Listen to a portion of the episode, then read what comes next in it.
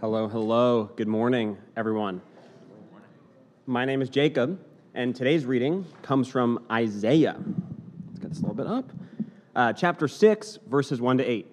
So you can follow along in your own Bibles, or it says handouts. I don't think there's handouts this week. No handouts this week. So you, in your own Bibles, or simply listen as the scriptures are read. Again, that's Isaiah chapter 6, starting with verse 1. Hear the word of the Lord. It was in the year King Uzziah died that I saw the Lord. He was sitting on a lofty throne, and the train of his robe filled the temple. Attending him were mighty seraphim, each having six wings. With two wings they cover their faces, with two wings they cover their feet, and with two they flew. They were calling out to each other, Holy, holy, holy is the Lord of heaven's army. The whole earth is filled with his glory. The voices shook the temple to its foundation, and the entire building was filled with smoke. Then I said, It's all over. I'm doomed, for I am a sinful man. I have filthy lips, and I live among a people with filthy lips. Yet I have seen the King, the Lord of heaven's armies. Then one of the seraphim flew to him, flew to me with a burning coal he had taken from the altar with a pair of tongs. He touched my lips with it and said, See, this coal has touched your lips. Now your guilt is removed and your sins are forgiven. Then I heard the Lord asking, Whom should I send as a messenger to, to this people? Who will go for us? And I said, Here I am. Send me. This is the word of the Lord. Thanks be to God. Good morning. It is great to see you all here on this summer Sunday morning. Uh, my name is Matt. Uh, I'm one of the pastors here at Haverhill Commons Church. Um, it's great to be back for us. We were away for a little bit in Missouri, but um, last week we gathered the Nison's backyard, which was a really fabulous experience. If you were able to join us, so many of you were there. We had so much fun. We ate so much pizza. Um, I'm kind of loving the alternating summer gatherings. Amen. A little bit. Anybody else? Yeah. Good. so one of my favorite things about living in New England is that we're so stinking close to the ocean. We used to live in Missouri, as I've said many times from many sermons, and that's just about as far from the ocean as you can possibly get. there it is, like landlocked in the middle of the United States. But here, the ocean, the real life ocean, is just 30 minutes away.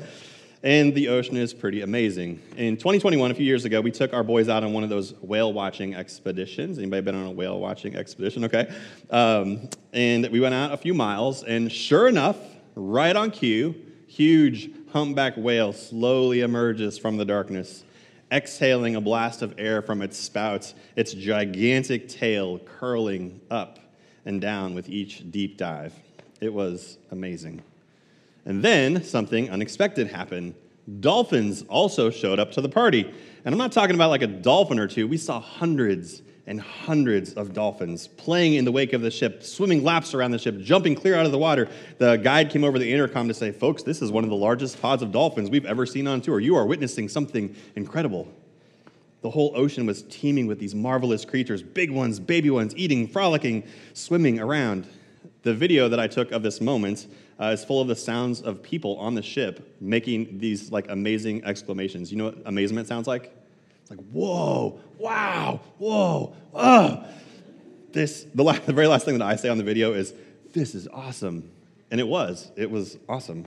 We were all experiencing awe, and we were resorting to sounds like, ooh, and whoa, because we don't really know how to put awe into words. So we resort to these sounds that we make. Even the experts don't know how to explain awe.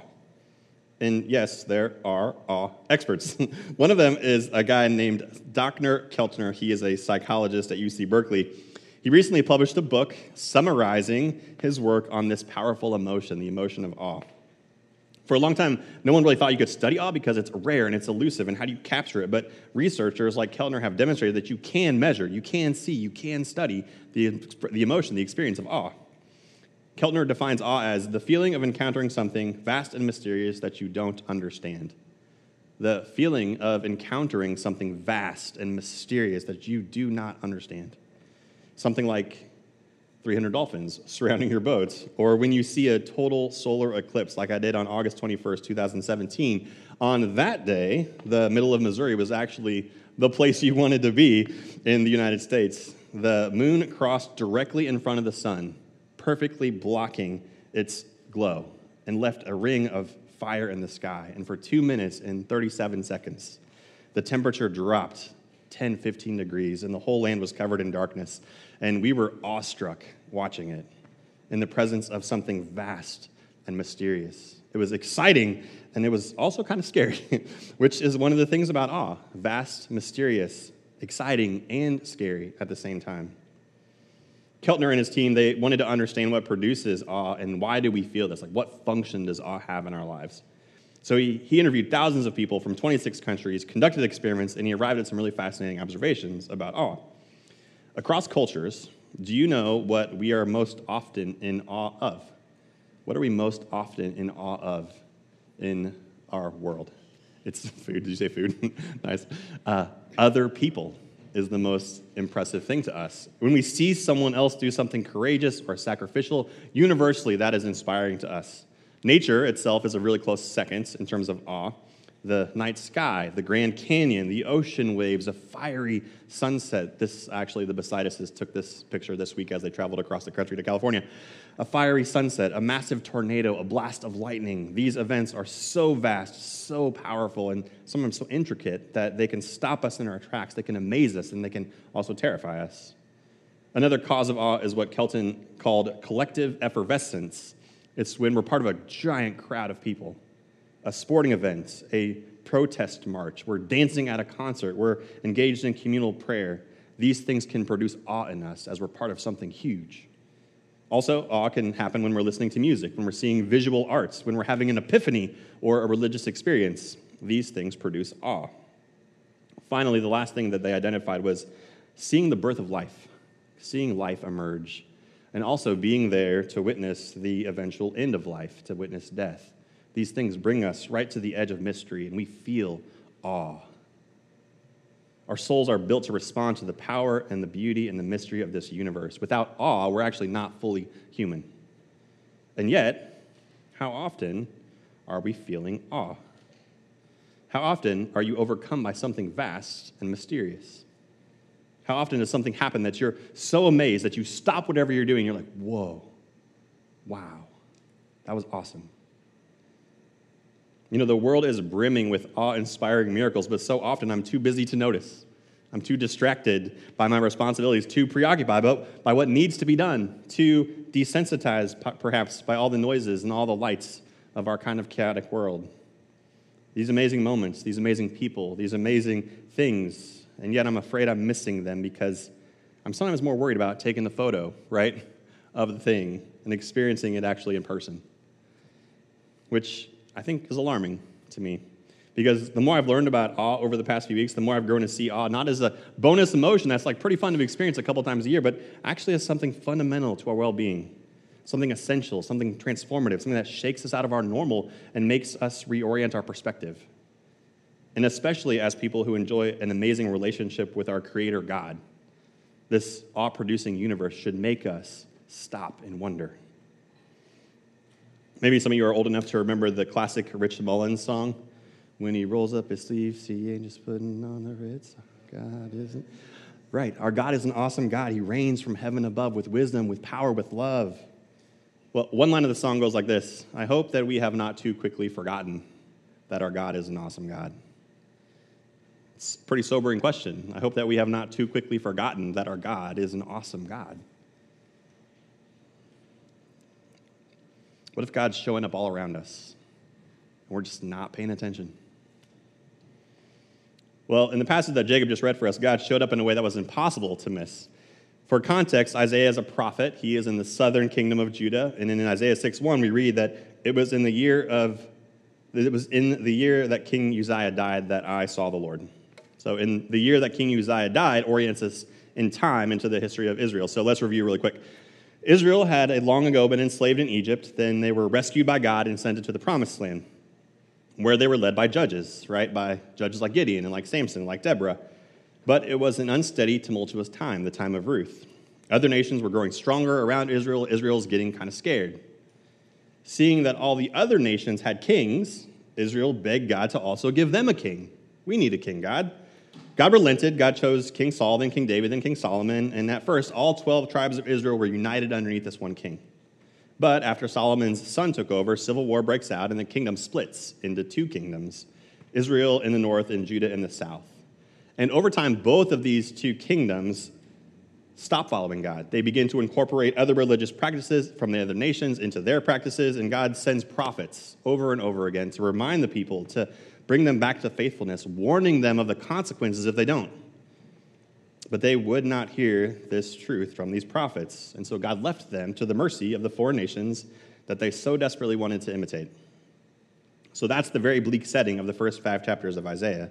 The nation of Judah is described all throughout the book as a rebellious child, a city marked by unrighteousness, an unfaithful prostitute, a land filled with idols, a blinded people who think way too highly of themselves. They're a vineyard, Isaiah says, that no longer produces any good fruit, a nation that no longer represents God's justice or God's mercy. And that misrepresentation is something that God cannot have from his people.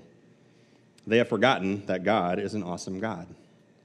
They had become a rotten, spoiled vineyard that could not produce fruit, so they needed to be destroyed. And that's the realization that smacks Isaiah in the face in chapter 6.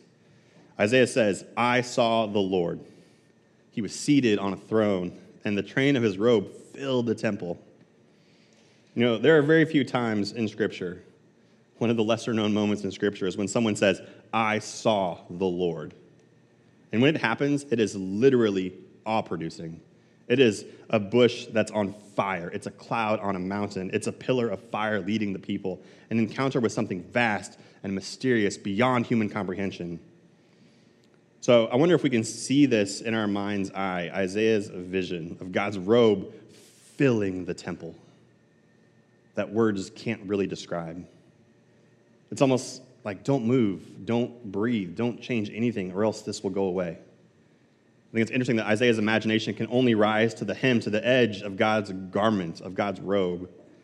Otherwise, it's so vastly and completely filled the temple. The vision is amazing, and the vision is terrifying at the same time. We have these heavenly creatures, these seraphim, which might translate to something like beings of fire, with six wings, and they're all circling the throne. And these mighty, incomprehensible creatures were so in awe of God that they covered their faces at the sight of the Lord. In verse 3, they cry out, Holy, holy, holy is the Lord of heaven's army. Holy, holy, holy. The word holy was a common word in the ancient world. Nations used it to describe their gods, holy. But for most nations, it wasn't a very special word. It simply meant set apart from what is common. So think of it almost like a label. Like these are the things that are divine, and then these are the things that are not. These are the things that are holy, these are the things that are mundane. Holy didn't typically have any moral connotation in the ancient world, except for with Israel. With Israel, holy held a special meaning. It's used to describe God over 800 times in the Old Testament. It distinguishes Yahweh as the only being who was truly other, capital O, other. It didn't just say something about God's essence, it said something about God's character. God was good and pure and right and just and perfect, holy, holy, holy. And Isaiah saw the whole earth filled with God's perfect glory, it says. Glory is the Hebrew word kavod. It means something heavy, something significant, something costly. If something has kavod, it means it had weight, it had gravity, it had substance to it. To say that the kavod of God filled the whole earth is to say that the whole earth speaks to the power and the significance of God. Everything that exists in the whole universe was created by God. And how should created things respond to the one who created them? With praise and with glory and with honor, covering our faces and singing, Holy, holy, holy. That's how it should be, right? But instead, God's people have been creating, as Isaiah says later in the book, carved images of God that they could put inside of their houses. Instead of marveling at all of creation, they bowed down to things that they made with their physical hands, worshiping and praying to these useless wooden objects, even though the second commandment tells them to never make an idol and never bow down to an object made out of human hands. But as we all know, people like to worship gods that can't really speak. Because gods who cannot speak cannot tell us what to do or tell us how to live. If we worship gods that we create, then we're not worshiping gods, we're just worshiping ourselves. Confronted by the awesome reality of God, Isaiah cannot live under that illusion anymore the man made God illusion. He sees the Lord, and God's glory fills the earth, and the seraphs cry, Holy, holy, holy, and it shakes the foundations that he stands upon. In that moment, Isaiah is brutally, brutally, painfully aware of just how far from holy he is and how far from holy God's people are.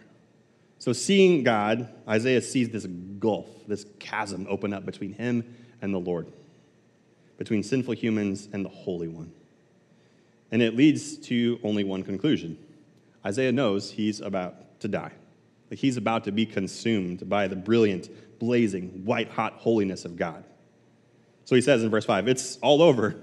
I am doomed, for I am a man, for I'm a sinful man. I have filthy lips, and I live among a people with filthy lips, and I have seen the Lord. And Exodus tells us that it is impossible to see the Lord and to live. Isaiah came face to face with the mystery and majesty of God. And there's no, like, I've got this under control. I'm okay. All he could do was quake with awe and wait for the end to come. So I'm going to pause here for a second because I think sometimes, like Isaiah, just like Israel, we too quickly forget that our God is an awesome God. We imagine that God is nice, that God exists to serve us, that our faith is about the good feelings we have when we gather together in worship. We see ourselves as basically good people, right? Sure, we mess up every now and then, but who doesn't mess up every now and then? And I sometimes wonder if all over again we've created a little wooden idol version of God. One that can't really speak, can't really ask anything of us, can't really demand anything of us, can't really do much of anything at all. And in that vein, we can see Jesus as our nice friend, as our good buddy who comes along for the ride, telling us what we want to hear, passive and yielding and weak. If that's the way we see God, then we are not seeing God or ourselves clearly at all. We don't just mess up every now and then. We are proud and arrogant and violent and self absorbed. We don't just mess up, we sin. We have an inner twistedness that hurts us and causes us to hurt others and ourselves. We have no more right to stand in God's holy presence than a bale of hay has the right to stand in a blast furnace. It just gets obliterated. If we haven't had an experience of God in that way, we might need to ask ourselves if we're experiencing God at all. Isaiah had that experience. His eyes were clear. And with crystal clear clarity, he didn't even think to ask God for mercy.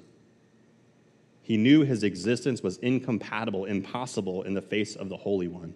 So he said, It's over. I'm doomed. And in that moment, after the holy fire and the smoke and the glory, Isaiah experienced perhaps the most awesome thing about God grace grace. Isaiah should be dead, but he wasn't. The fire did not kill him as it should have. God saved him.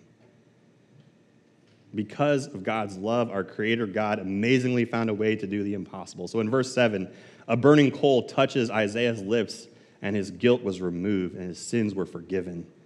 And he was alive in the face of God more alive than he had ever been before in his life, forever changed by God's grace.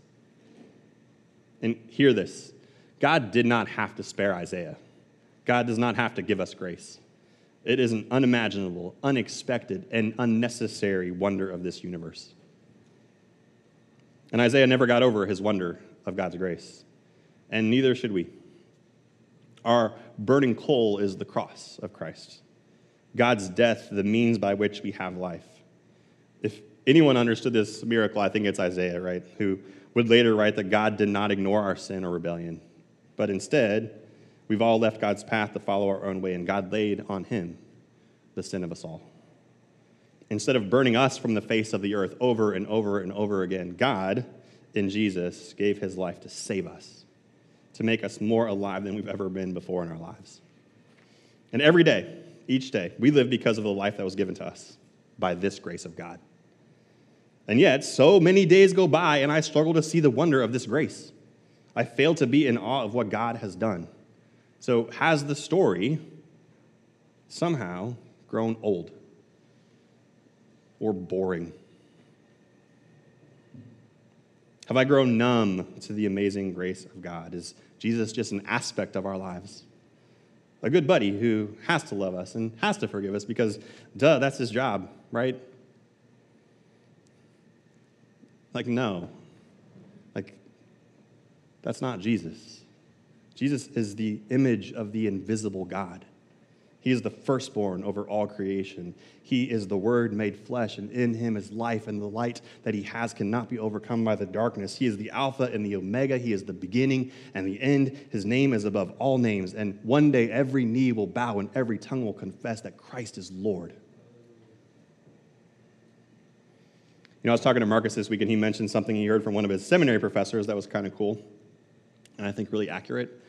We sometimes think of God or of Jesus' humanity in the sense that Jesus became like us. He became human just like us.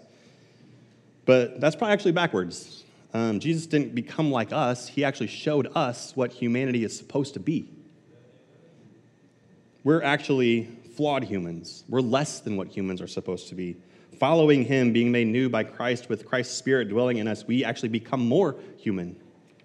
This is what God's people are and have always been called to do to be better, more accurate echoes of Jesus, so that the world will know about God's amazing grace, which is what awe actually does for us and to us. This is the function of awe in our lives. When we experience something that makes us feel awe, we instinctively want to tell others. Whoa, like, look at this. Check, did you see that? This is what we see with Isaiah, verse 8. When God was looking for someone to go to the people and bear witness to God's holiness and God's grace, he asked, Who will go? And Isaiah's immediate response was to be like, Me, here I am, I'll go. And for the rest of his life, he warned people to turn back to God, that the fire could destroy them, but what God really wanted was to save them. Whatever remnant would receive it, whatever remnant would receive God's grace. You know, it's actually interesting. Keltner and his team reached the same conclusions about the purpose of awe. Awe reminds us that we're part of something bigger, that we're not in control, that we're actually not so important ourselves. For example, in one experiment, Keltner's team took undergrads to a museum and they had them stare up at a 12 foot tall skeleton of a Tyrannosaurus rex at UC Berkeley. And they had him stand next to this thing right underneath it, this imposing, incredible figure, and they felt awe. They could measure it. The pulse rates slowed down. The hairs on the back of their necks stood up. The regions of their brain that involve self representation got quieter. But the regions of their brain that represent curiosity and exploration, they lit up. And then they gave each student a little task. They had to complete an I am statement 20 times. I am something. I am something. Usually people say things like, I'm an athlete. I'm right handed. I'm brown eyed. I'm smart. I'm attractive. I'm hungry, or whatever. In other words, people name things that distinguish them, traits that set them apart from other people, accomplishments, preferences, things that make them stand out from the crowd. But after experiencing this 12 foot tall dinosaur standing over them, after experiencing awe, the students listed more collective traits. They said things like, I'm a human, I am one of the students, I'm part of the group. Over and over, experiences of awe produced this kind of transformation in every experiment they ever conducted people were more generous, more willing to work together, to coordinate their actions, more willing to actually share with others. Encountering God, feeling awe in God's presence reminds us that we are creatures who get to worship and praise our Creator. And awe also moves us towards others with the same kind of grace and compassion that God has given to us. So, experiencing awe is really important in our lives.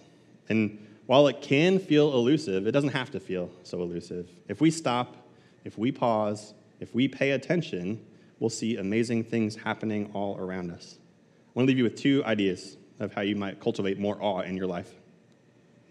The first one is nature, as we've talked about a bunch of times. Like dolphins, like solar eclipses, like spectacular sunsets, being in nature long enough to notice how amazing it is is one of the most common ways we can experience awe. One of our hopes for the field trip we take next week is that we get out in nature and we get away from our screens, and we get away from the noise, and we get away from the distractions, and we see that the world around us is amazing, that it is an echo of our creative God's heart. And it's not just the big things, like the mountains and the oceans and the sky, it's actually also the very small things, too. For example, every single blade of grass Every single leaf on every single tree has the ability to absorb light from the sun and convert that light, those photons, into food. Like, that's crazy. Like, it changes light into food.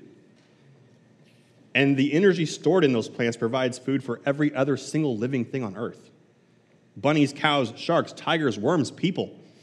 All the food that we eat, all of that, the only reason we have any of that is because plants change sunlight into food. That's crazy. It's miraculous. And it's happening all around us all the time.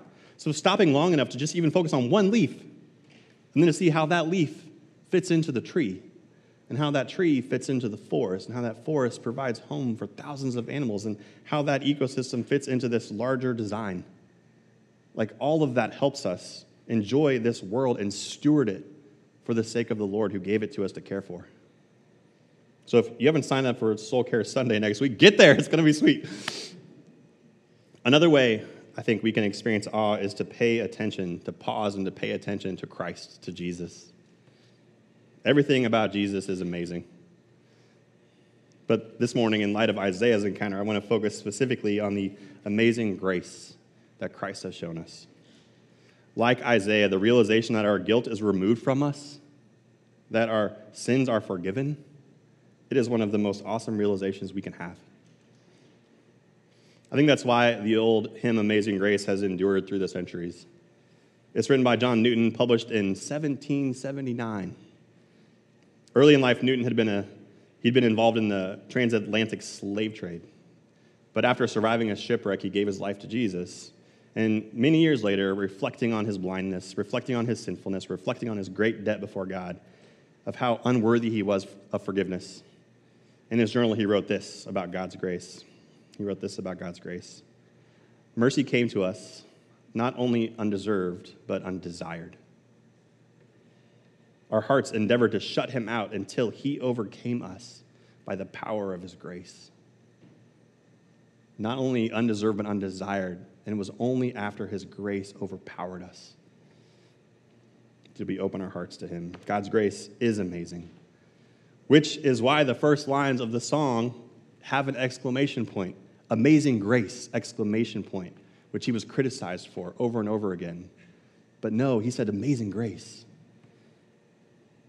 Honestly, though, it's actually the second verse that's been captivating me a little bit this week. This is the verse, the second verse, that talks about both the wonderful and the fearful parts of coming face to face with God, with this truly awesome God. It's the verse that highlights how Newton actually had to come to the very end of himself. And there, at the end, he found God's grace waiting for him. It goes like this Twas grace that taught my heart to fear and grace my fear relieved. How precious did that grace appear the hour I first believed. Our God is an all consuming, perfect fire of holiness, and in God's holiness burns a perfect love manifest in Christ to save a wretch like me and like you. May we never get so numb to Jesus, so used to Jesus, so comfortable with Jesus that we forget just how awesome and how amazing his grace really is. Amen? Amen. Let's pray. Lord God, you have overcome us by your grace. We did not desire, we did not deserve, and yet you came to us. And the burning coal, the burning fire of your passion does not consume us as it should, but you take that upon yourself and you give us life instead. Lord, may we never grow numb may we never go used to, so comfortable that we cannot see, cannot appreciate, cannot stand in awe of who you are and what you've done. And not only that, Lord, may, us, may we represent that kind of same amazing grace to this world around us. A grace that's so astounding, it's so confusing, so confounding that people step back and say, Whoa, who are those people? What are they about? Why are they the way they are?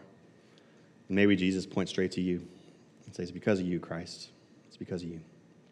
It's in your powerful name we pray, because of your grace. Amen.